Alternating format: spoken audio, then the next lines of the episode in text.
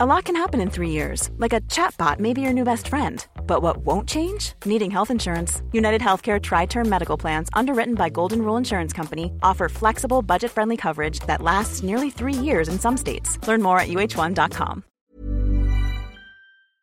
Se van acercando las vacaciones y si tienes un bebé en casa, seguro que te preocupa cómo organizar sus comidas durante los viajes, los días de playa o las salidas a la montaña.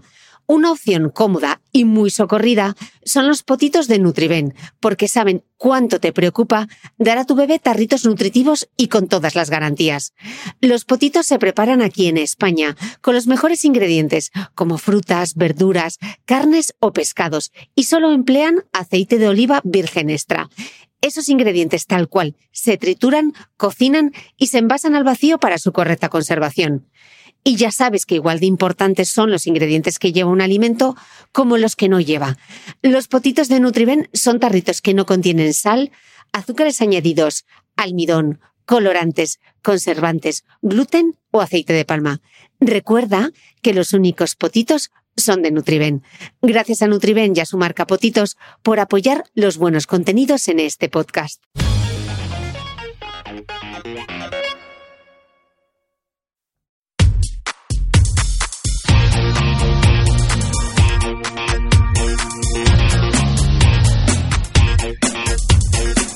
Hola, soy Cristina Mitre, periodista y autora del blog de Beauty Mail.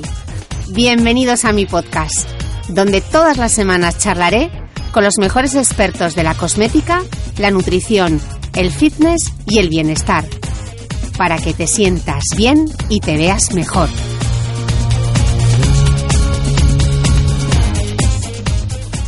Después del éxito de unos de los directos que hice con el experto en fitness Domingo Sánchez por Instagram, tenía que invitarle a mi podcast para poder hablar largo y tendido sobre entrenamiento femenino.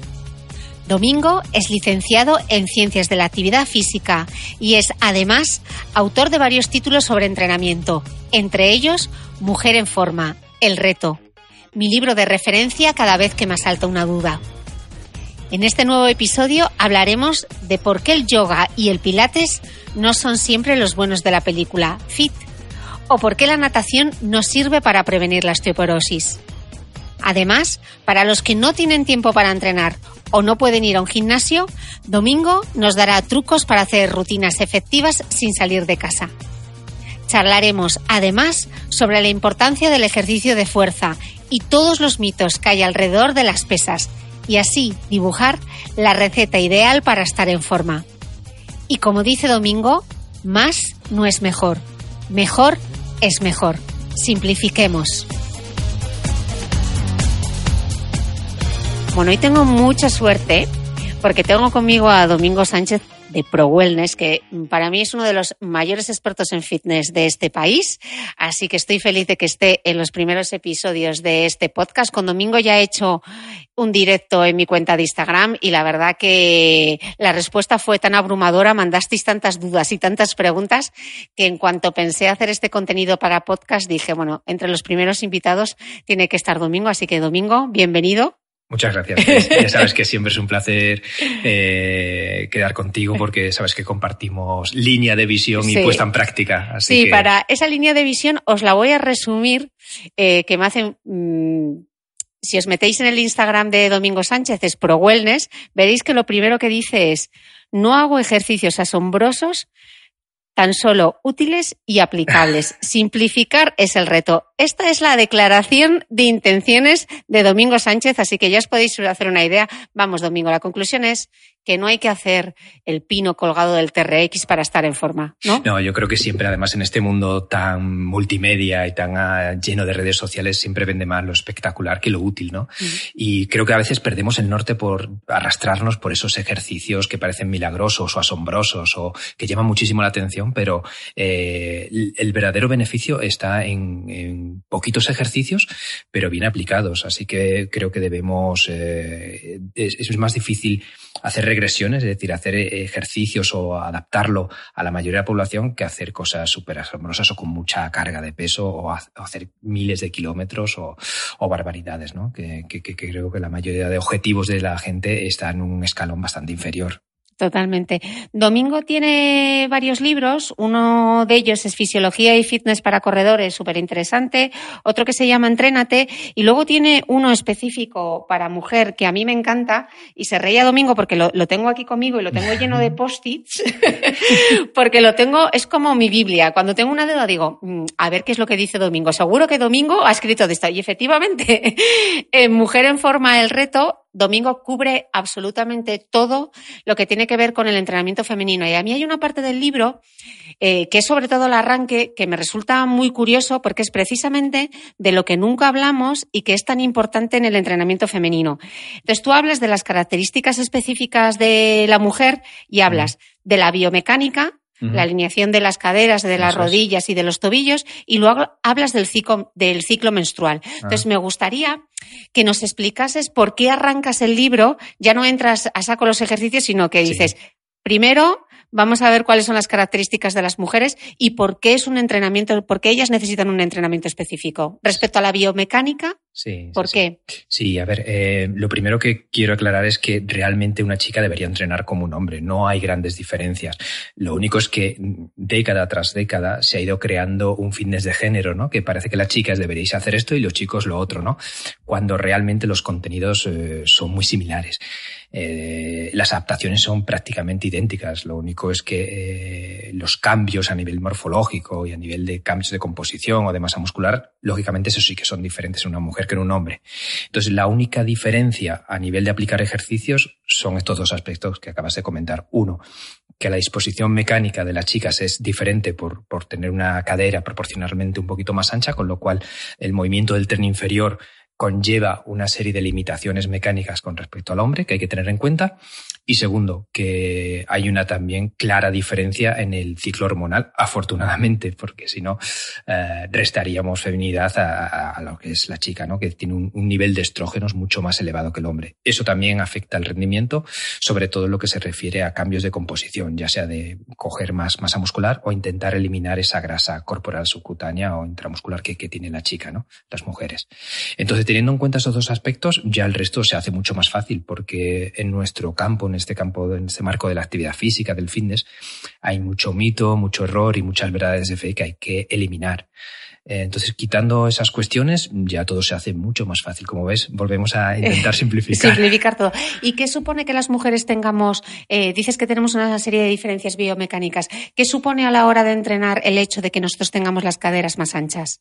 Pues supone que mm, hay una menor eficiencia mecánica en el apoyo, pero sobre todo en lo que se refiere al apoyo unipodal. Es decir, cuando, por ejemplo, una mujer corre, hay un impacto, eh, hay una fase aérea, después de esa fase aérea hay un impacto que se realiza lógicamente un apoyo y ahí se genera una serie de compensaciones que terminan afectando sobre todo a la rodilla, que es la que se lleva todo, toda la agresión mecánica, ¿no? Entonces es muy habitual encontrar chicas que corren, por ejemplo, eh, con problemas articulares en la rodilla, de condromalacia, de desviación de la rótula. Eh, y claro, esto el problema es que eh, no se ve a corto plazo, sino a medio y largo plazo. Y es una pena que chicas estén por ahí corriendo de forma inconsciente o de forma demasiado exigente para su mecánica y que cardiovascularmente estén perfectas, pero después mecánicamente, eh, al cabo de un año o dos, tengan problemas en las rodillas que además son daños estructurales irreparables. El menisco no se regenera. Entonces es imprescindible que, que, todas las chicas sean conscientes de esta problemática para que intenten atajarlo, porque en gran medida es eh, bastante corregible. ¿Y cómo se puede corregir o qué medidas preventivas mm. podemos tomar las mujeres?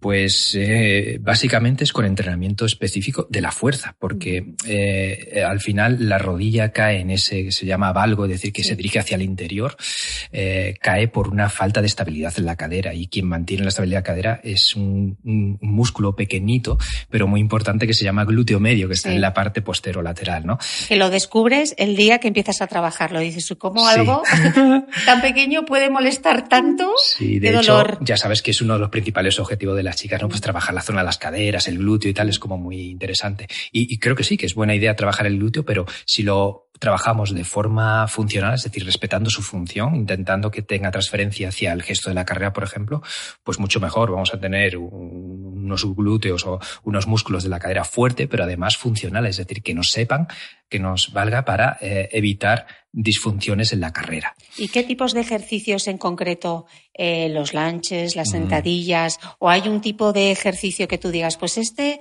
porque seguro que es lo que ahora se están eh, preguntando, ¿vale? ¿Y, cómo, trabajo ese glúteo medio? ¿Cómo puedo notar que lo estoy trabajando? Claro, es la gran pregunta, ¿cómo, no? ¿Cómo, hacerlo? Porque qué trabajar, ya todos sabemos que, vale, es el glúteo medio, pero ahora, ¿cómo lo hacemos? Mm. Y ahí está la, clave de la pregunta, porque tradicionalmente se ha hecho muchos ejercicios, sobre todo en, las mujeres, que esto lo hablaba también en el libro, ¿no? De los típicos ejercicios tumbadas en el suelo, de 100.000 repeticiones, hasta que aquello ya no duela y, y ya sea imposible continuar, ¿no? Los cientos de repeticiones no es la mejor opción. Puede ser el primer escalón para empezar a tonificar y, reactivarlo, pero realmente hay un criterio clave que es eh, intentar trabajar de pie y con apoyos unipodales, lógicamente. unipodales sobre un único pie. Sí, podemos hacer transiciones como un lunge, como un split, es decir, que un pie delante, otro atrás, no tiene que ser todo a una pierna, pero por ejemplo la sentadilla viene bien, pero no es el ejercicio más eh, interesante, ¿no?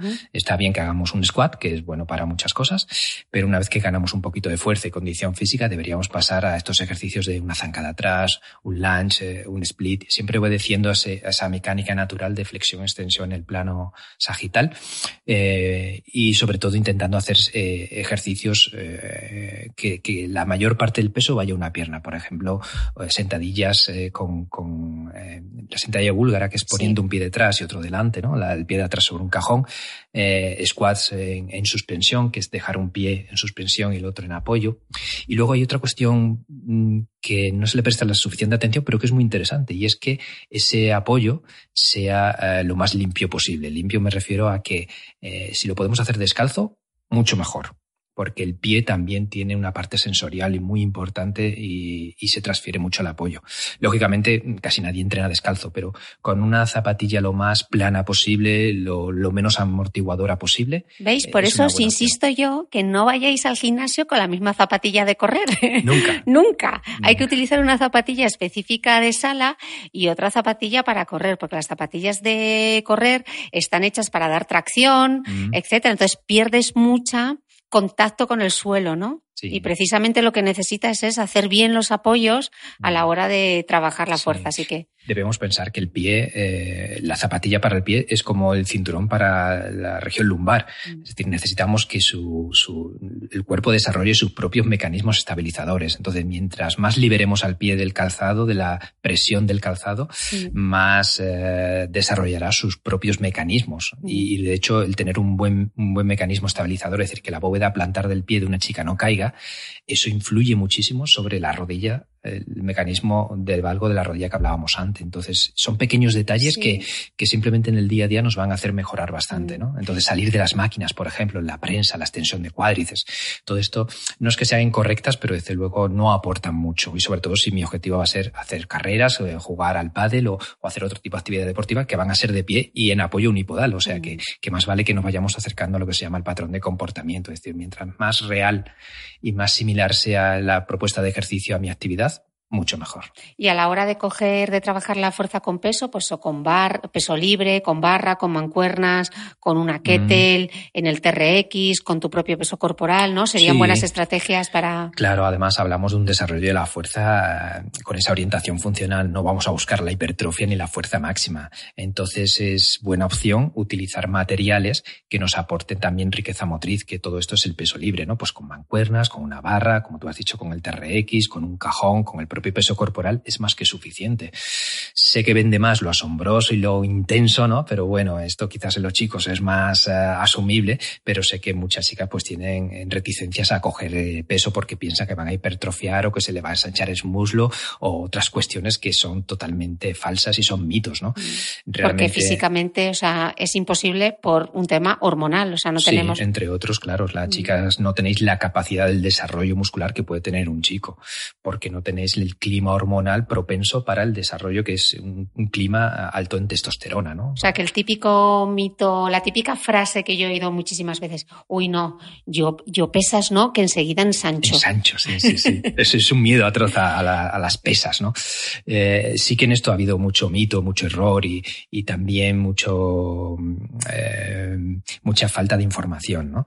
Eh, pero hoy en día yo creo que ya la chica que entrena ya está mucho más concienciada del entrenamiento de fuerza. De hecho, ya se buscan físicos un poco más atléticos, ¿no? Que, que, los físicos que se veían hace décadas de, de chicas longilíneas y, poco tonificadas. Antes brillaba todo lo que es el cardio y eh, eh, los estiramientos y la gimnasia pasiva para las chicas, ¿no? Y ahora es, pero bueno, saquemos a las chicas de ahí y mm. propongámosle situaciones eh, más acordes a su, a su nivel de, de, de, a su potencial, que es entrenar con fuerza, porque además ya sabemos que la fuerza no solamente es útil para mi actividad física, sino que es el la principal herramienta anti-envejecimiento. Proteger la masa muscular eh, evita un envejecimiento previo y además es el mayor quemador de calorías que tenemos. El mantener al músculo requiere mucha, mucho consumo calórico, una tasa metabólica muy elevada, así que todo lo que sea mantener y evitar eh, la pérdida de masa muscular va a ser una ventaja en antienvejecimiento, calidad de vida, mejorar el deporte y evitar el, acumular grasa. O sea que es una ventaja sí o sí. Y, otro apunte muy importante, el ejercicio de fuerza es una de las mejores medicinas de cara a la menopausia que es un tema del que muchas veces no hablamos y, para prevenir la osteoporosis, mm. muchas veces tú lo comentas también en tu libro, ¿no? Que hay muchos médicos que te dicen, bueno, para la osteoporosis, pues nada, usted nade. Nade usted, sí, es la... nade usted, que nadar es muy bueno. Pues simple para desprenderse de, de, la señora. Nadar está muy bien, pero no previene la osteoporosis. No, así que explícanoslo tú un poco. De hecho, esto es lo que se hacía hace años, ¿no? Porque era un criterio fácil, ¿no? Pues metas en la piscina y nada, ¿no? Que parecía que la natación era bueno para todo. Mm. Pero en este tema justo no. Además, eh, estamos hablando de lo que se llama la triada de la mujer deportista, que que se da mucho más específico en chicas deportistas. ¿Qué es la triada, lo que hablábamos antes? Claro, se, se, unen unos factores que conllevan a la descalcificación del hueso. Eh, la, la, práctica deportiva, que ya es una cuestión exigente, una nutrición que quizás no esté balanceada o sea adecuada, y por otra parte, eh, episodios como la menorrea o la, la menopausia en, en, en chicas o mujeres más de edad más, avanzada, ¿no? Y, y, la osteoporosis es un problema grave para las mujeres porque realmente es, un, es una alteración que os dais cuenta cuando ya es tarde. Exactamente. Y sin embargo es una, una, una alteración que se debe trabajar en edades tempranas, que es cuando en la el hueso. ¿no? Sí, sí, que es cuando el hueso está realmente formándose mm. todavía, ¿no? Eh, y luego, claro, queda eh, evitar que eso se acelere. Es una pena que chicas con 40 años pues ya tengan una descalcificación galopante. ¿Cómo se puede prevenir? ¿Qué ejercicios en concreto?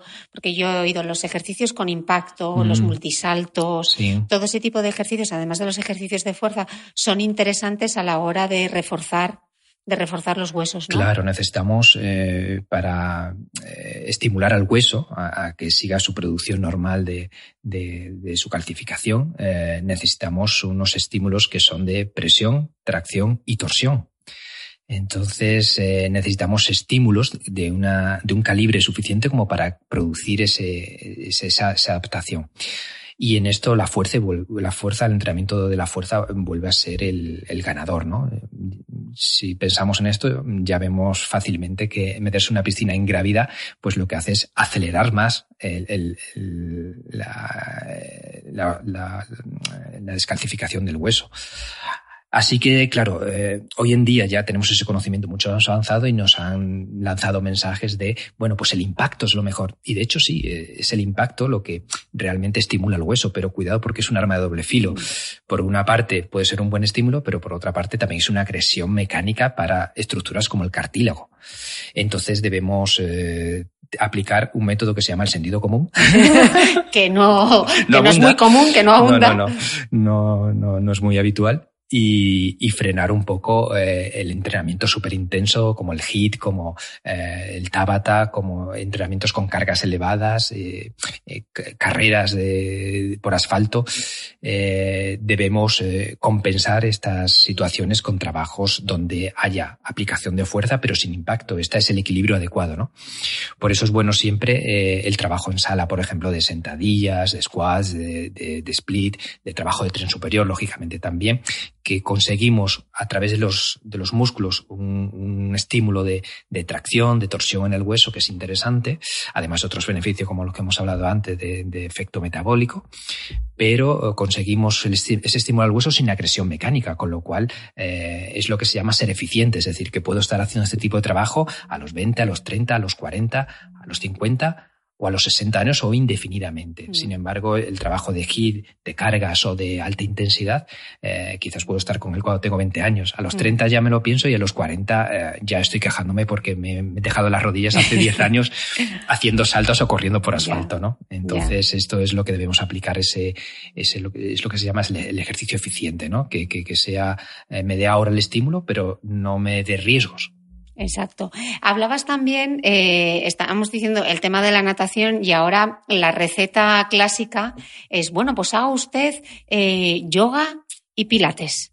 Sí. Y con el yoga y el pilates, biomecánicamente, también eh, tenemos una, hay una pequeña controversia, ¿no? Sí, sí, sí. Hay, hay, hay entre el colectivo profesional de los que estamos ahí, lo hablamos en círculos muy cerrados, ¿no? Porque entiendo que, que hay mucha población que está haciendo gimnasias cuerpo-mente, como pilates, yoga, que ahora está tan en boga y tal. Y no, no es que sea incorrecto, pero sí que desde luego muchas veces se adoptan posiciones, contenidos que son bastante agresivos con, con la ley eh, de la mecánica humana. Mm, a veces nos, nos, llevamos las manos a la cabeza por gente haciendo sentadillas o saltos y no nos llevamos las manos a la cabeza con una hiperextensión lumbar. lumbar. Eh, es la típica postura del arado en yoga, por ejemplo. Por ejemplo, saludo al sol. Mm. Sé que mucha gente a esto le asombrará o, o, no estará de acuerdo porque quizás ve otros objetivos de, no lo sé, de paz interior o de, eh, o de relajación que puede ser factible, pero tenemos que pensar que estamos pagando un precio mecánico al adoptar esas posiciones tan exageradas, que luego en nuestra vida diaria no las necesitamos. Y es más, más no es mejor, mejor es mejor. Yo siempre digo esa frase, ¿no? Es decir, que tener mayor rango articular de lo normal no ofrece ningún beneficio como podríamos pensar. Al contrario, desestabilizamos la articulación, con lo cual vamos a poder tener, sí, quizás un cuerpo muy flexible, muy elástico, eh, demasiado, pero vamos a perder estabilidad en, en, la funcionalidad de esa articulación que a largo plazo nos va a dar problema, porque quizás deberíamos ver cómo están las chicas de gimnasia rítmica cuando han cumplido 50 o 60 años.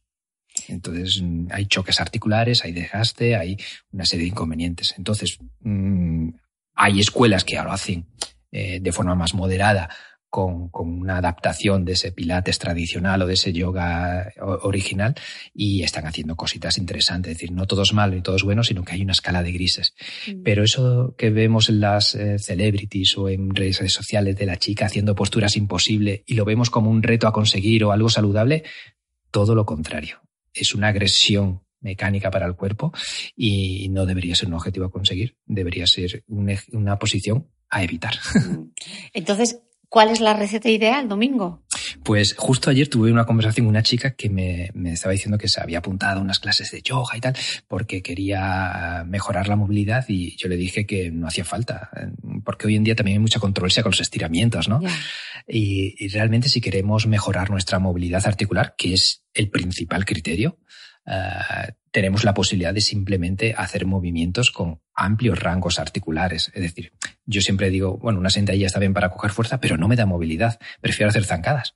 Entonces, si hago zancadas, si hago movimientos de tren superior donde el, el movimiento del hombro lo lleve por todos sus planos articulares, si hago ejercicios... Eh, Trabajar con poleas, por ejemplo, ¿no? Puede sí, al final buscando movimientos multiarticulares, es decir, no localizados de estos de solamente bíceps o solamente glúteos, solamente, sino que, bueno, trabajo squat, trabajo pierna, trabajo además en, en varias angulaciones, al final mi cuerpo va a ir consiguiendo su movilidad necesaria. Es decir, la movilidad debería estar integrada dentro de los movimientos. Si yo, por ejemplo, soy corredor, pues lógicamente mi movilidad no está desarrollada a, al mismo nivel que quizás mi capacidad cardiovascular. Por eso es importante que el corredor amplíe, si quiero tener una condición física globalmente buena, que amplíe sus gestos eh, con movimientos articulares más amplios, porque la carrera, bueno, el tren inferior puede movilizarse, pero no en todos sus planos y el tren superior no se moviliza nada. Y hay muchos corredores con acortamientos graves, ¿no? Ah, así que yo recomiendo ah, hacer movimientos o ah, entrenamientos que incluyan esos movimientos amplios que, pueden ser, eh, ser, realizados con entrenamiento de suspensión, con, con, movimientos de peso libre, pero intentando buscar esas zancadas, desplazamientos, los push-ups, movimientos de cuerpo libre. Con eso vamos a tener una movilidad eh, más que de sobra para nuestra vida, intentando eh, no buscar el máximo, sino lo óptimo que es, es, difícil a veces llegar a ese punto óptimo. Estoy segura que, eh, como ya soy capaz de leerle la mente a la gente que me sigue, seguro que hay alguien diciendo, ¿y qué pensará Domingo de las clases colectivas para trabajar la fuerza tipo eh, GAP? Eh, ese tipo de ejercicios son interesantes, se quedan cortas. Eh, yo siempre, claro, como te he dicho antes, no, no es todo blanco, negro, bueno, malo, sí o no, sino que es una escala de grises. Eh, yo he estado también mucho tiempo dando clases colectivas y, y, creo que es una buena herramienta para poner en marcha, en acción a, ese tipo de gente y sobre todo es una actividad motivante. Es decir, que, bueno, quizás puedo encontrar un programa de fuerza que sea mucho más específico, mucho más interesante, pero quizás también más monótono y aburrido entiendo que contar repeticiones no, no, no, le motiva a todo el mundo. Entonces, el punto de vista de motivación, pues sí, es una actividad que lógicamente da sus beneficios y ahí están. Otra cosa es que es una enseñanza masiva y que son movimientos, pues, eh, generales que quizás luego deberemos cada persona ver cuáles son nuestras pequeñas características a nivel de limitación y hacer unos ejercicios complementarios, porque al fin y al cabo estas clases eh, lo que intentan desarrollar es la capacidad cardiovascular, el un poquito de trabajo de tonificación de fuerza. Entonces, esos son los primeros escalones que ojalá todo el mundo pudiera hacer eso, ¿eh? que ya sería bastante. Pero estaría bien compensarlo con trabajos, por ejemplo, de un microciclo, un, un trabajo en, el, en la sala de fitness de fuerza máxima, eso no quiero decir que cojamos peso de forma... es, eh, vamos a explicar un poco porque qué son los microciclos, qué es la mm. fuerza máxima, para poner un poco en, lo que para que nos entiendan. Sí, sí, entiendo que quizás estos son conceptos que no estamos habitualmente eh, tan familiarizados. Claro. Eh, entonces, eh, sí que es interesante a medida que vamos mejorando nuestra, nuestra condición física, ya sabéis que a, a, medida que mejoramos esa capacidad, ya sea de fuerza cardiovascular, hay un momento en que nos quedamos estancados. Y o variamos el entrenamiento y provocamos estímulos nuevos, o nos vamos a quedar sin producir ningún cambio. Y eh, claro, hay gente que dice, bueno, pues eh, baja de peso rápido y ahora ya no soy capaz de bajar. Bueno, quizás necesitas un cambio, ¿no? Entonces, esto es lo que se llama en planificación, en programación del entrenamiento, eh, entrenar por microciclos, es decir, que no siempre esté 12 meses entrenando lo mismo día tras día, semana tras semana, mes a mes, sino que nos planteemos el que quizás, bueno, pues un mes vamos a darle más prioridad al trabajo cardiovascular y voy a hacer más trabajo de fondo o más repeticiones y el siguiente mes quizás vamos a hacer pues dos semanitas trabajo de alta intensidad. Y voy a estar dos semanas haciendo trabajo de series de velocidad o de saltos a un cajón o de circuitos metabólicos o de entrenamiento de fuerza, no ya tipo clases colectivas que se mueven 20, 25 repeticiones, sino coger un poquito más de peso y bajamos repeticiones, subir la intensidad, pues yéndonos a 8 repeticiones, a 10, incluso hay gente que, que, trabaja más fuerza y se va a 4 repeticiones, que ya es sufrir un poquito, ¿no? Entonces esto ya depende de, del objetivo de cada persona, pero incluso aunque nuestro objetivo sea tonificar, nos conviene eh, introducir estos microciclos, ¿no? Que, a cada cierto tiempo digan, bueno, estar dos semanas dándole un poquito más intensidad a mi entrenamiento y eso hace que, que rompamos la homeostasis, ¿no? Ese equilibrio que se mantiene constante y demos un cambio de calidad en nuestro entrenamiento para seguir produciendo cambios. Fundamental en la gente que ya está en ese estado de forma aceptable. Y alguien que empieza de cero, eh, Domingo, alguien que es sedentario y quiere ponerse en forma, eh, quiere cuidarse, ¿por dónde empieza? Porque... ¿Por moverse? Por moverse, eh, importante. ya, es un gran cambio decir, oye, estoy en un estado de forma que necesito, necesito ponerme en marcha. Entonces, eso ya es un gran cambio. Eh, en estas personas, lo bueno que tiene, lo que yo siempre le digo es que la ventaja es que todo entrenamiento que se haga va a ser bueno porque va a producir un cambio. El problema es que hay gente que va con prisas.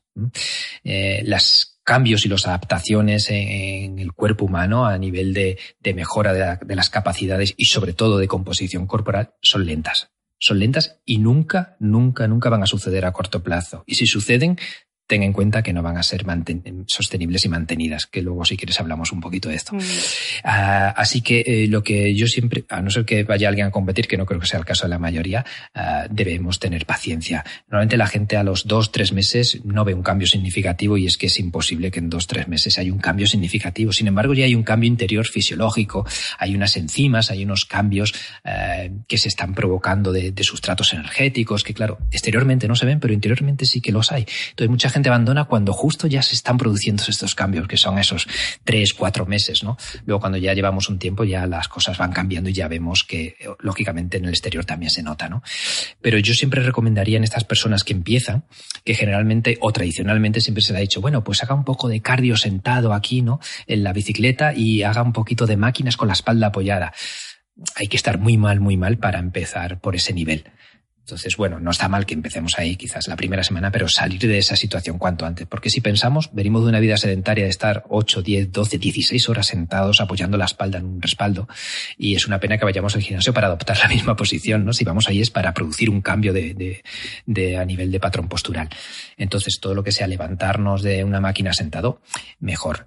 Y eh, por otra parte, hay gente que empieza pues haciendo cardiovascular, ¿no? Pues bicicleta, eh, cinta, elíptica y todo esto, pensando que es lo, lo, principio, el, primer medio que al, cual se puede enfrentar.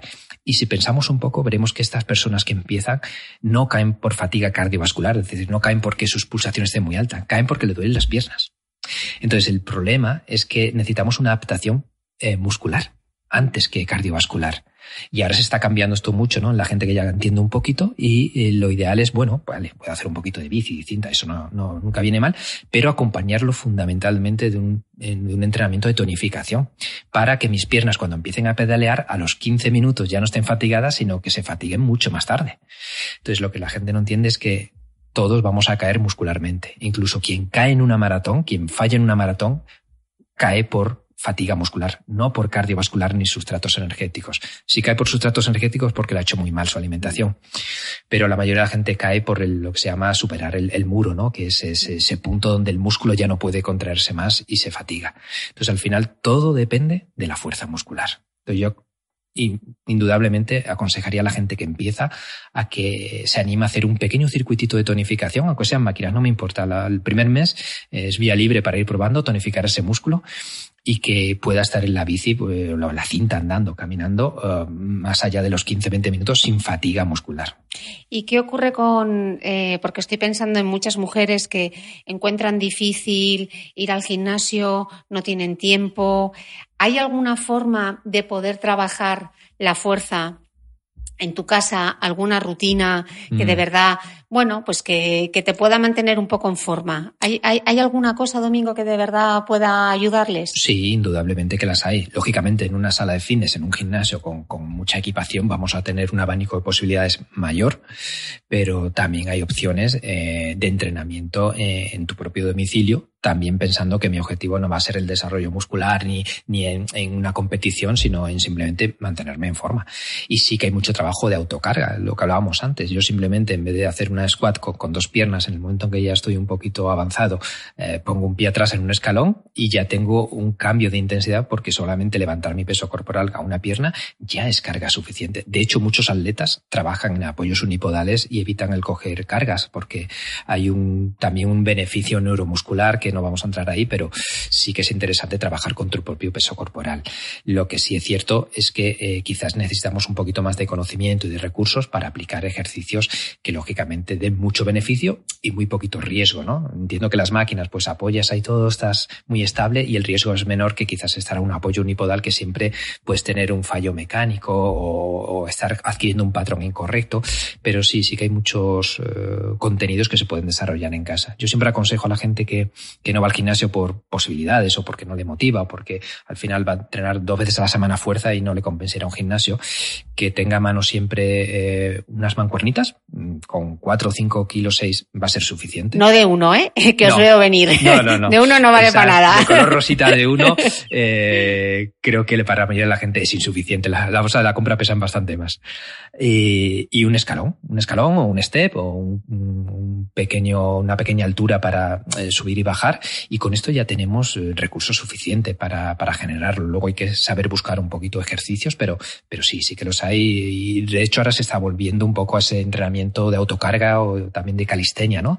De simplemente con el propio peso corporal lograr un montón de, de beneficios que hasta ahora ha estado denostado porque, claro, había una industria del gimnasio de equipamientos y siempre nos decían, no, es mejor una máquina porque estás apoyado en un apoyo ergonómico y tal. Y hoy ya vemos que todo lo que sea liberar a la espalda de apoyos y trabajar con el propio peso, pues te va a dar unos beneficios extras, ¿no? Todo lo que es trabajar con push-ups, trabajar con squat, con multisaltos, con trabajos de, de tracción con un simple tensor, nos va a dar beneficios que Unas para- gomas, ¿no? Sí, unas gomas. eh, nos va a dar la mayoría de beneficios que va buscando la gente. Quizás para lo que busca la mayoría de la gente, que es un trabajo de corrección postural, activar a la masa muscular, eh, aumentar el, el- el- Tonificar. sí, aumentar el, el gasto metabólico del músculo y tal, vamos a conseguir el 80 al 90% con poquito material. Lógicamente, si vamos a un gimnasio, pues quizás tengamos más posibilidades y lógicamente vamos a tener mayor capacidad de recursos, pero mm, creo que en tu propia casa puedes conseguir muchísimo beneficio. De hecho, eh, lo que hablabas antes del libro que yo tengo de Mujer en Forma, eh, doy estos consejos, ¿no? Que, que entiendo que quizás hay... Y ejemplos también y Sí. rutinas. Sí, de chicas que no tienen posibilidad de ir al gimnasio o que no les compensa o que no les motiva y lógicamente eh, hay un plan de entrenamiento para hacerlo en tu casa con poquitos medios. Ever catch yourself eating the same flavorless dinner three days in a row? Dreaming of something better? Well, HelloFresh is your guilt-free dream come true, baby. It's me, Gigi Palmer. Let's wake up those taste buds with hot, juicy pecan-crusted chicken or garlic butter shrimp scampi. Mm. Hello Fresh. Stop dreaming of all the delicious possibilities and dig in at HelloFresh.com. Let's get this dinner party started. Hey, it's Ryan Reynolds, and I'm here with Keith, co star of my upcoming film, If, only in theaters, May 17th. Do you want to tell people the big news? All right, I'll do it. Sign up now and you'll get unlimited for $15 a month and six months of Paramount Plus Essential Plan on us. Mintmobile.com slash switch. Upfront payment of $45 equivalent to $15 per month. Unlimited over 40 gigabytes per month. Face lower speeds. Videos at 480p. Active Mint customers by 531.24 get six months of Paramount Plus Essential Plan. Auto renews after six months. Offer ends May 31st, 2024. Separate Paramount Plus registration required. Terms and conditions apply if rated PG. ¿Sabías que los bebés son capaces de autorregularse y comer lo que necesitan?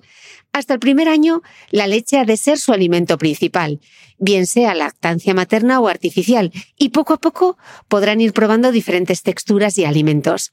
Ahora, con buena temperatura, a todos nos gusta salir más de casa, y en verano pasamos mucho tiempo fuera, en la playa, la montaña o recorriendo el mundo.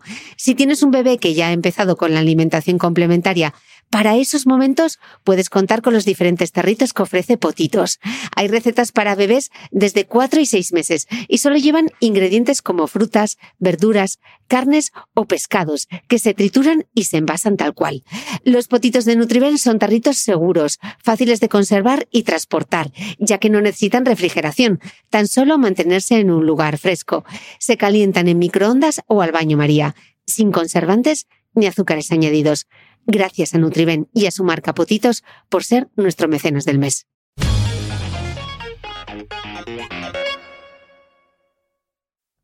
No os preocupéis que luego eh, os dejaré todos los links con la página web de Domingo, su aplicación, sus libros, etcétera. Así que seguid disfrutando del podcast. Eh, y hablando de rutinas de hacer en casa, de vídeos, me he metido en YouTube y he seleccionado para ti eh, algunos vídeos que tienen incluso hasta más de 700 700.000 visualizaciones y te voy a leer los titulares de los vídeos para que tú me digas qué opinas de estas rutinas, ¿vale? Te las voy a, te las voy a ir leyendo. Sorpréndeme. He sido mala. Estos son ejemplos reales para que veáis eh, lo que podéis encontrar eh, en YouTube. Y bueno, os voy a hacer un spoiler, no son recomendables. Rutinas, bueno, no es que no sean recomendables, es que no son eficaces y no funcionan. Rutinas para eliminar celulitis en tres minutos. Cómo eliminar cartucheras en ocho minutos. ¿Cómo adelgazar las piernas? Reducir grasa de las piernas y tonificar glúteos. Rutina para reducir, ojo a esto, parte interna del muslo. Ejercicios para adelgazar con una coreografía de salsa. Rutinas de cardio para eliminar la celulitis. ¿Qué, opinas de estas rutinas? Sin haberlas visto, simplemente con los titulares. bueno, no, me sorprende si no me cuentas nada nuevo porque esto lo veo yo también día a día, ¿no? Y, debemos luchar eh, para quizás tener o intentar que la gente tenga un criterio mucho más real. Entiendo que la mayoría de la gente quiere creer, quiere creer en que hay cambios rápidos y vivimos en la sociedad de los atajos donde todo el mundo busca un cambio y un beneficio rápido. Pero el cuerpo humano es como es desde hace miles de años. Los cambios se producen de forma lenta, progresiva, paulatina y, y no hay otro camino. Entonces debemos obedecer a las leyes eh, de, la, de la mecánica y de la adaptación biológica que tenemos. Lógicamente yo creo que hay muchas mujeres que ya saben que estas cosas eh, son irreales, pero que terminan cayendo en por si acaso, ¿no? Estos vídeos algunos tienen 700.000 visualizaciones, Domingo. hay gente... Seguro que hay muchas celebrities que también lo apoyan o quizás dicen que lo hacen, ¿no? Eh, quizás también yo sé que vende más lo espectacular que lo útil, ¿no? Lo que hablábamos antes. Eh, pero eh, al final lo rápido sale caro. vas a perder tiempo, esfuerzo, dedicación y vas a quedar frustrada, que es lo peor, ¿no? Porque te espera beneficios rápido y ves que esos beneficios no van a estar ahí y quizás luego nos ponen de ejemplo a una chica súper mona, en forma, que ha sido agraciada genéticamente eh, y ha sido así siempre. Entonces, el reto no está en una chica ya mona esté mona, sino que una señora que no ha hecho actividad física en los últimos 10 años, pues de un cambio eh, real y sobre todo asumible. Yo siempre digo que un plan de entrenamiento o de nutrición, o las dos cosas que debería ser lo ideal, debe ser sobre todo sostenible es decir, que lo podamos mantener a medio y a largo plazo. Yo te puedo decir ahora cuatro trucos que, te van a conseguir un gran cambio, que es seguir un entrenamiento súper intenso y una dieta a base de arroz cocido y pollo, que seguramente dan resultado, pero eso no es sostenible ni mantenible. No puedes sostener eso a, medio, ni siquiera a corto plazo.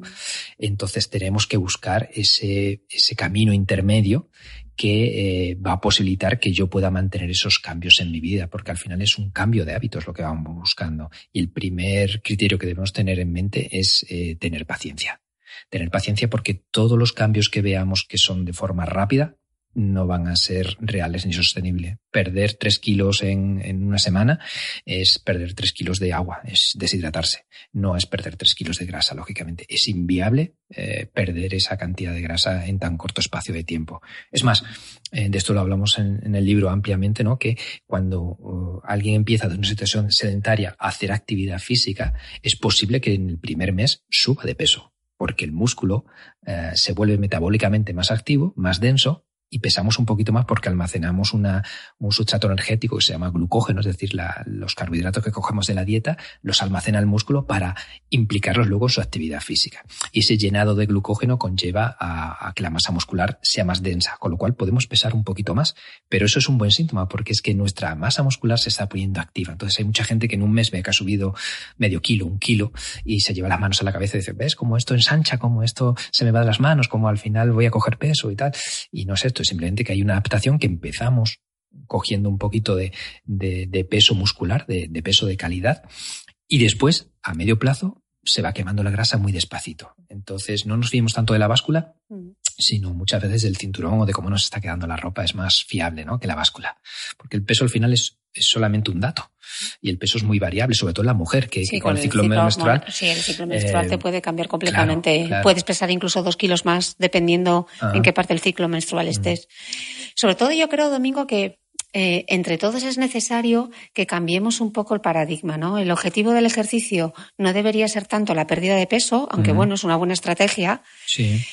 sino que debería ser un hábito de vida saludable Sí, yo creo que. Porque el, ejercicio como medicina, ¿no? Sí, sí, El perder peso o el ganar masa muscular debería ser un efecto secundario. secundario. Es decir, esto va a llegar. Va a llegar porque ya vemos que la gente que hace actividad física, que se cuide y tal, pues lógicamente luego obtiene resultados pero eh, eh, la mayoría de la gente que hace actividad física ya lo hace por, eh, por ser una, una, situación fundamental de su vida, en, calidad de vida, en bienestar y en ser un hábito uh, fundamental de su estilo de vida. No porque quiera buscar un objetivo secundario que, seguramente también es beneficioso y mucha gente quiere y bienvenido sea, ¿no? Si al final vamos a estar eh, mejor físicamente y más atractivos, pues eso que nos llevamos estupendamente. Pero lo que no podemos es eh, intentar conseguir a, cualquier precio el objetivo de perder peso perdiendo calidad de vida y salud, y salud, que sucede muchísimo. ¿no? Eh, yo siempre digo en los cursos o los entrenadores que más que entrenadores debemos ser educadores. Entonces el primer planteamiento que debemos, eh, que debemos cumplir es informarnos y el, el, tener cierta educación física, que desafortunadamente en nuestro país pues, brilla por su ausencia, ¿no? porque ha sido jugar al fútbol y hacer deporte y otras cosas. Entonces, esto es un medio, ¿no? Eh, hay demasiada información en los medios, como bien me dices, en YouTube, en redes sociales, y además vende más lo, lo, asombroso que la información útil. Debemos empezar a discriminar y buscar a aquellas personas quizás que tienen cierta formación, que tienen cierto currículum, que no son celebrities y que lógicamente están avaladas. O que son entrenadores, pero que pueden ser, eh, pueden ser conocidos, pero que sea gente que, que, que, que prescriba ejercicio con criterio porque sí, tiene la formación supuesto, para hacerlo. Por supuesto, de hecho hay mucha gente, pues quizás tu caso, ¿no? Que, que a, a, través de tu propia experiencia has vivido mm. todo, todo lo que rodea el campo del fitness, que muchas veces tienes una visión superior a los que vivimos dentro de, del sector tan cerrado. Y bueno, pero yo siempre tengo mucho cuidado de decir que yo no prescribo ejercicio, porque yo soy una periodista entregada a la causa, pero yo no prescribo ejercicio porque para eso está un profesional, ¿no? Entonces, por eso me molesta este tipo de rutinas de, porque es mentira, o sea, es que no se puede reducir la parte interna del muslo, porque la pérdida de grasa es global. Tú no mm. puedes hacer un ejercicio específico. Sí, esto debemos aclararlo. Que, que, Acláralo un poco, porque. Que, hace quizás ejercicios de abdominales para perder la grasa de la tripa o ejercicios de, de caderas para, para perder la grasa de, de, de las caderas. ¿Por qué no glúteo, funciona ¿no? eso, Domingo? ¿Por qué no es así? Pues no funciona uh, porque la grasa, uh, yo siempre pongo el ejemplo de que se quema como el aceite en una sartén. Es decir, no, no, no, no se quema por una parte, sino que se va quemando por todas partes por igual y al final hay unas zonas donde eh, es más difícil que se vayan eliminando, pues en la región glutofemoral en las chicas y en la zona de la cintura en, en los hombres, ¿no? Entonces allí es la última parte donde se va a eliminar, pero no podemos ir quitando grasas por partes y menos intentando hacer más ejercicios de esta zona muscular, ¿no? Eh, Con esas infinitas repeticiones que decíamos. Nada, nada. Además, esto nada. lo que va a hacer es sobrecargar al músculo y desde luego multitud de repeticiones de, localizadas en un músculo no es un consumo calórico como para que la grasa empiece a, a metabolizarse y a, y a, y a eliminarse. Eh, si quieres quemar grasa de forma efectiva, eh, necesitas una tasa metabólica elevada, es decir, que, que tu coste de, del metabolismo sea elevado y por otra parte, indudablemente, tener una alimentación acorde a, a, al plan de entrenamiento, a tu objetivo, que no es dieta, que siempre me intento no decir esta palabra, sino una pauta cuidada y ya está, no hace falta hacer dietas exageradas. Eh, en, esa, en ese objetivo de conseguir, de conseguir el mayor coste metabólico, como te decía antes, no solamente trabajo aeróbico y cardiovascular, sino trabajo de fuerza y muscular, porque el músculo es un gran quemador de calorías y es lo que se llama el, el consumo calórico post ejercicio. Es decir, cuando termino de entrenar mi ejercicio de fuerza o de metabólico, circuitos de alta intensidad, lo que voy a estar es durante muchas horas, digamos, revolucionado mi sistema endocrino, mi sistema fisiológico de adaptaciones va a seguir funcionando y va a seguir quemando grasa. Con lo cual, eso me interesa mucho más que quizás hacer un trabajo aeróbico a una intensidad moderada y, y luego el resto del día eh, eso está parado. Mm. Necesito, como te decía antes, en el momento que mejoramos un poquito la forma, darle un estímulo superior para intentar quemar calorías. Por eso la gente que tiene más masa muscular, pues consigue quemar más calorías y puede comer más que es una buena fórmula, es decir, a todos nos gusta comer y, y no hacer dietas eh, estrictas, ¿no? Simplemente con que nos cuidemos un poquito. Yo siempre digo que en tema de nutrición no me meto mucho porque no soy nutricionista, pero lógicamente entiendo de vías energéticas y, y siempre aconsejo que simplemente no comamos mal. Todos sabemos lo, lo que, que, es comer, comer bien y lo y que es comer, comer mal. mal. Entonces ya sabemos todos pues que los, los, fritos, el azúcar, las grasas hidrogenadas, eh, los desayunos desequilibrados, los helados por la noche, pues no es lo mejor, ¿no? Mm. Pero quitando esas cosas, mm, yo creo que la gente media debe ser feliz y comerte una hamburguesa de vez en cuando o, ir a un cumpleaños y tomarte un trozo de tarta, pero de eso convertirlo en un hábito, pues es la diferencia, ¿no? todos sabemos lo que no hay que hacer, no hagamos eso y eh, intentemos, la gente siempre quiere, también en, alimentos milagrosos, ¿no? Pues bueno, llevo una alimentación fatal, pero tomo quinoa, ¿no? No compensa. Eh, entonces, eh, me, estoy perdiendo por dónde iba, pero creo que era lo del subir la tasa metabólica. Eh, algo que te preguntarán seguro las mujeres en algún momento, vale, Domingo, ¿y qué hacemos con la celulitis? ¿Se puede hacer algo de deporte para eliminar la celulitis? Porque es la clásica mm. pregunta y muchas de las rutinas son para eliminar celulitis. ¿Qué aconsejarías a alguien que tiene tanta preocupación por la celulitis? Sí, sí, sí, sí que es un tema ah, sensible para las mm. chicas porque es bastante antiestético, nada deseable y todas queréis eliminarla. El problema es que, claro, eso se, se forma en muchos años de quizás sedentarismo y malos hábitos sobre todo y eh, volver ese proceso hacia atrás pues conlleva eh, otra vez una inversión de tiempo, ¿no? Eso no se elimina de la noche a la mañana. Eh, el tema de la celulitis viene sobre todo por unos factores que son el sedentarismo y malos hábitos que es el, tabaco, una alimentación desequilibrada y también quizás trastornos hormonales. ¿no? Pero todo eso eh, tiene solución. Es decir, el sedentarismo, la solución es moverse. Eh, los malos hábitos es cuidarse un poquito y, el clima hormonal lo podemos modificar en cierta forma con, el ejercicio. Así que la solución está en, el ejercicio, eh, pero lógicamente no intentando volver a caer en el error de tonificar aquellas zonas donde está la celulitis, que quizás es la región de las piernas y todo esto, sino hacer ejercicios generales y, como digo, siempre combinando lo que se llama uh, el entrenamiento concurrente, que es mezclar fuerza y cardio. Pues mm, quizás no voy a estar una hora haciendo cardio porque me canso, pero tampoco voy a hacer una hora fuerza porque es demasiado, ¿vale? Pues hacemos sesiones de 20, 30 minutitos de un circuito de fuerza y 20 o 30 minutitos de cardio. Con incluso mezclarlo dentro del propio circuito, ¿no? Sí, Yo hay muchas, posibilidades. De... Salto a la comba o me subo a la elíptica y hago unas super series como muy rápidas. Yo apuesto por lo que se llama el interval training de toda la vida, que es hacer, pues quizás hago 8 o 10 minutitos en la cinta y hago un squat. Hago 8 o 10 minutitos en, mi bici y hago, no sé, unos ejercicios de espalda. Hago otros 8 o 10 minutitos de cardio en otro medio y hago mis ejercicios de tren superior, de brazos. Voy alternando, es mucho más motivante, más llevadero y al final eh, estoy consiguiendo el mismo efecto que si lo hago por separado. Y con la única diferencia que quizás es mucho más ameno y mucho más divertido y no sobrecargo los músculos siempre pues lo mismo intentando correr una hora en la cinta pues al final las piernas se fatigan. Si voy alternando elíptica, bici y tal, voy repartiendo un poquito la, carga. Hablábamos antes de, del HIT, que es el entrenamiento, eh, el entrenamiento de alta intensidad en intervalos. Eh, ha sido, no sé, en los últimos años yo creo que quien no haya hecho un HIT eh, no ha pisado un gimnasio. sí, no, para quién. ¿Nos eh, gusta? ¿No nos gusta? Claro, ah, es una buena herramienta y afortunadamente eh, ha vuelto a las, a las salas de fitness, ¿no? Porque hace 10, 15 años nadie hablaba de, de HIT, ¿no? Era un tipo de entrenamiento más orientado al rendimiento deportivo.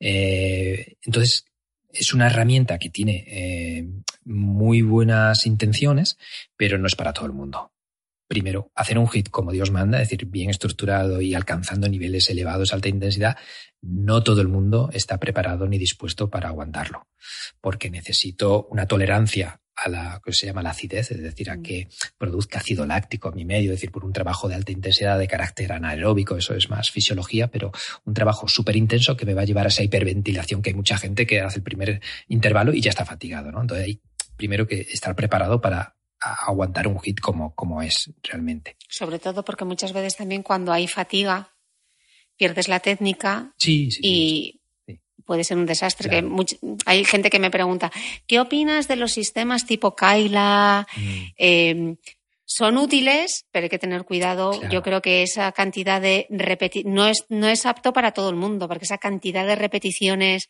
mm. esas lumbares que a veces. Sí, sí, sí. E, es justo lo que te iba a comentar, que la, intención es buena, la idea es buena, pero la, el, llevarlo a la práctica eh, no es tan sencillo ni tan fácil ni para todo el mundo, ¿no?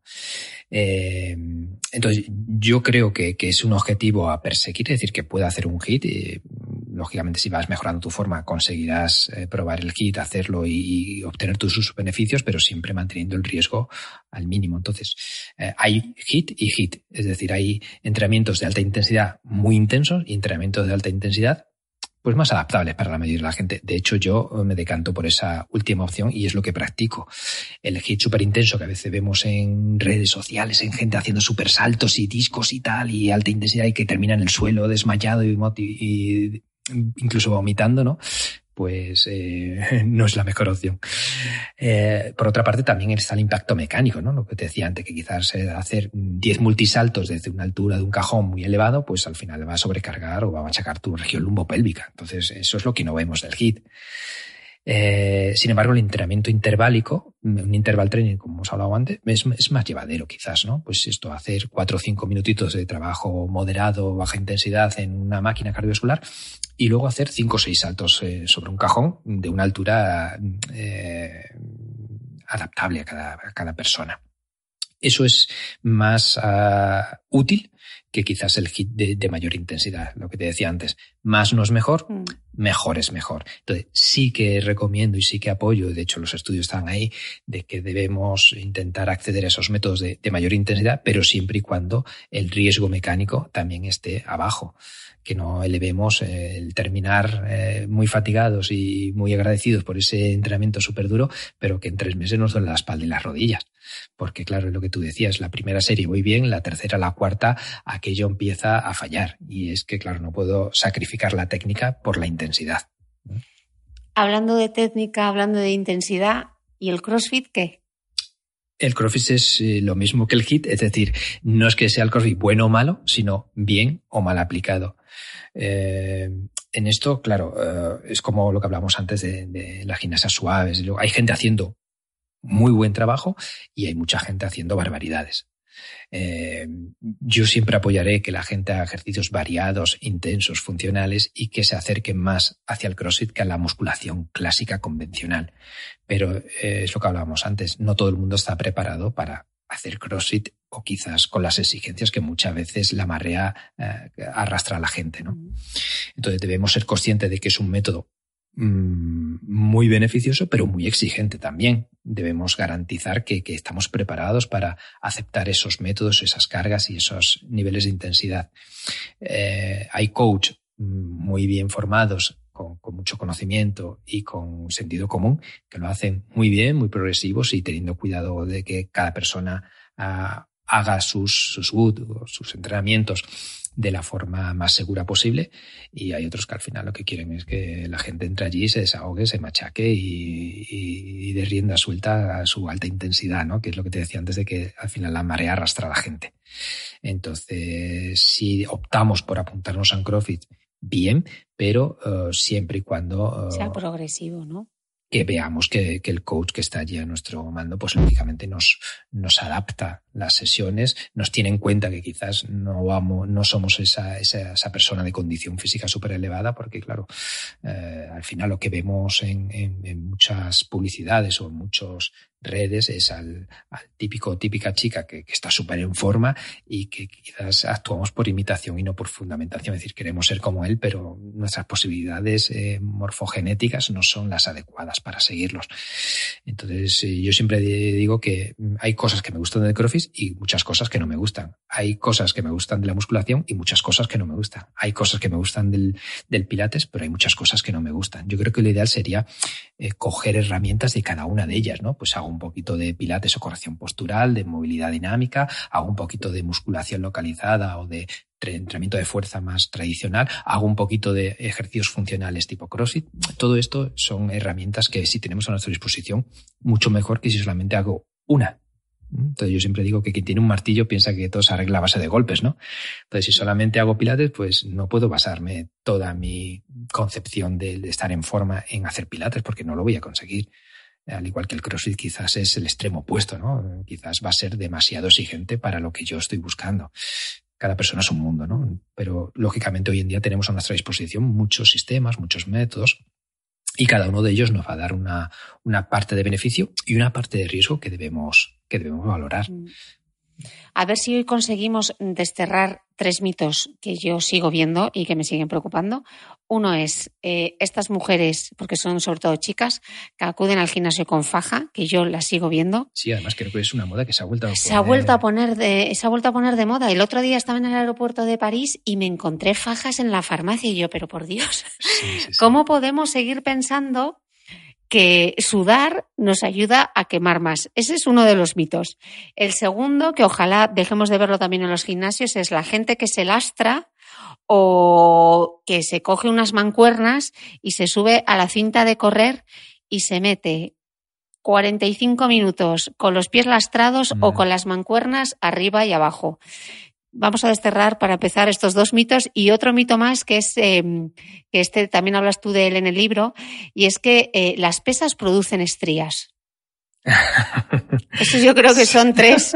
Sí, sí, Las sí. fajas, ¿por qué no? Sí, sí, voy a ir uno por uno porque además son tres grandes, Tres grandes mitos, errores, de- errores. que se siguen manteniendo ahí, ¿no? Y que a veces van y vienen porque se ponen de moda, después desaparecen, vuelven otra vez, ¿no?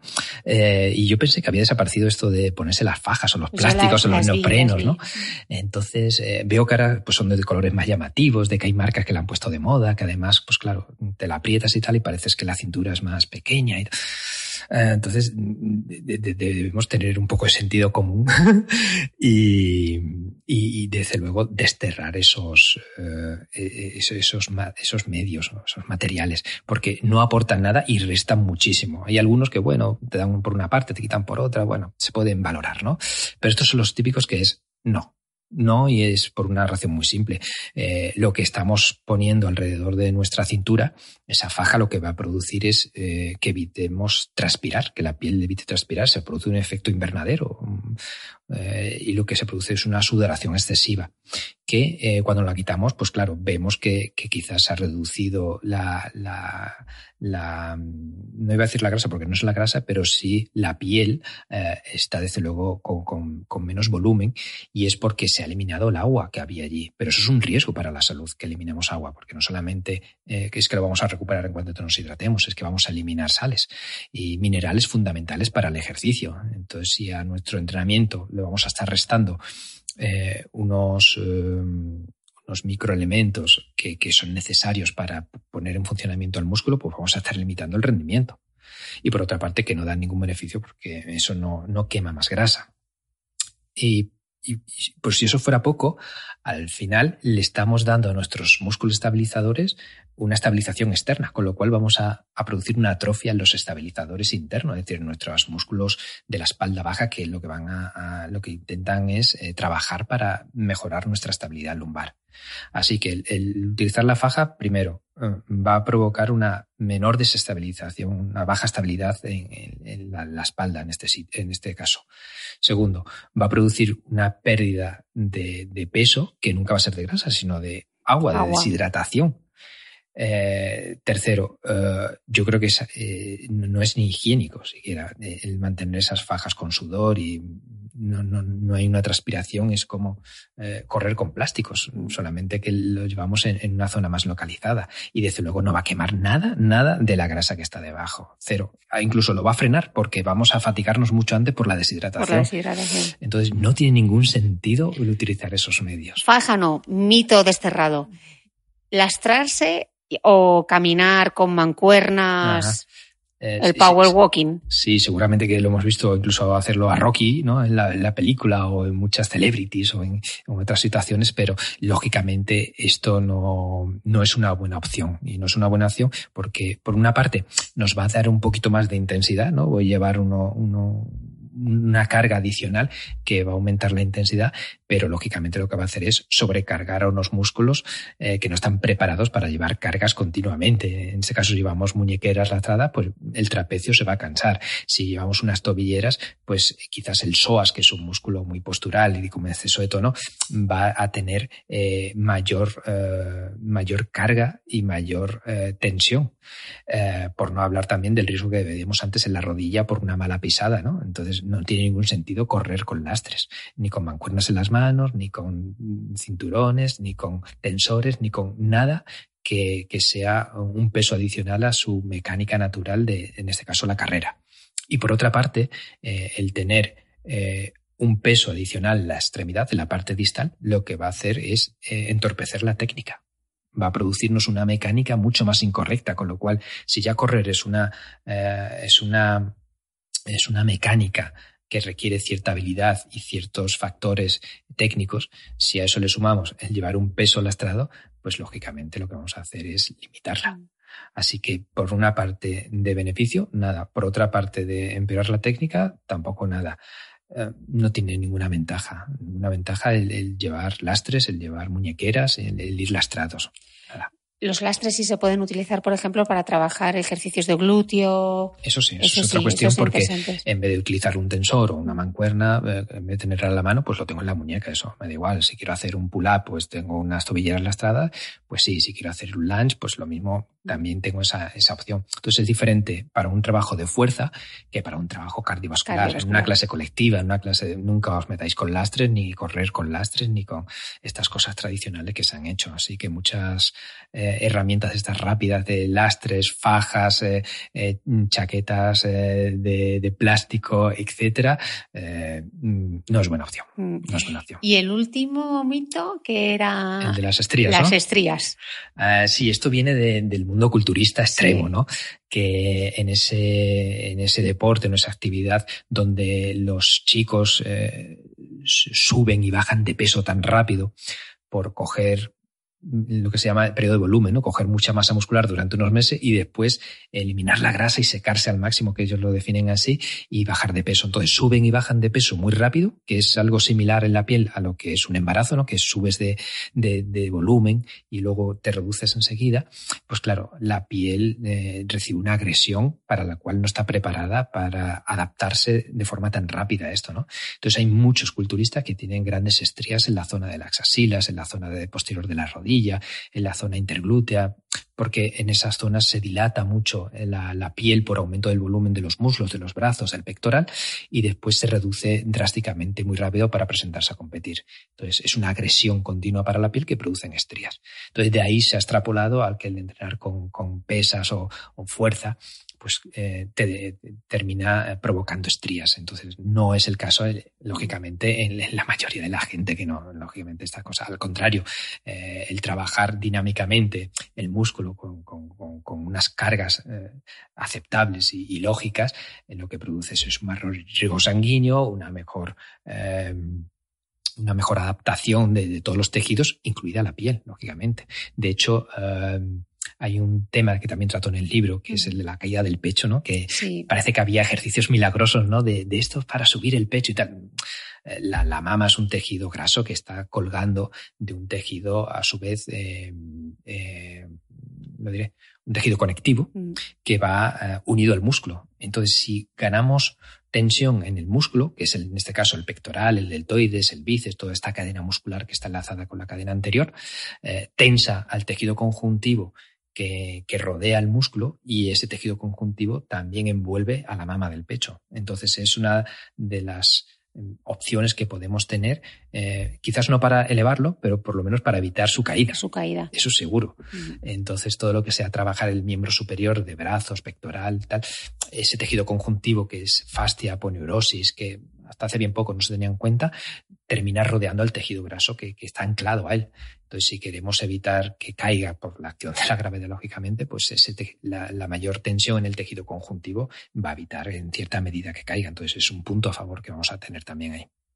Pues Domingo, yo creo que hemos cubierto un, un montón de temas del entrenamiento femenino y cualquiera que tenga dudas, ya sabéis que Domingo tiene un libro fantástico que es Mujer en Forma el Reto. Le podéis también seguir a través de su Instagram, Domingo Sánchez, en su página web, en Pro Wellness. Tiene también una aplicación. Eh, bueno, yo simplemente darte las gracias. Seguiría aquí charlando contigo. siempre tenemos oportunidad para volver a retomar temas. No, totalmente. Que nos hagan, que nos hagan llegar todas las dudas, porque sé que Domingo Sánchez volverá a repetir en este podcast. Eh, un placer como siempre. Muy bien, espero que hayamos desterrado por lo menos grandes mitos, que como decíamos antes, al menos es tener las cosas un poquito más claras. Y el principal mensaje que espero que se lleven las chicas es que deben entrenar eh, no como mujeres apartes en el gimnasio, sino con entrenamiento como cualquier hombre y, desde luego, aventurándose o adentrándose en entrenamientos mucho más exigentes de lo que se, de lo que se ha hecho tradicionalmente. Trabajos de fuerza, trabajos de, alta intensidad, siempre con sentido común, con lógica, progresivos, pero no hay ningún limitante para las chicas. Al contrario, hay un terreno por explorar en el entrenamiento que ojalá se vayan cubriendo y se vayan eh, y se vaya recorriendo toda esta parte por, por parte de las chicas. Así que chicas, podemos a tope de power. Hasta la próxima.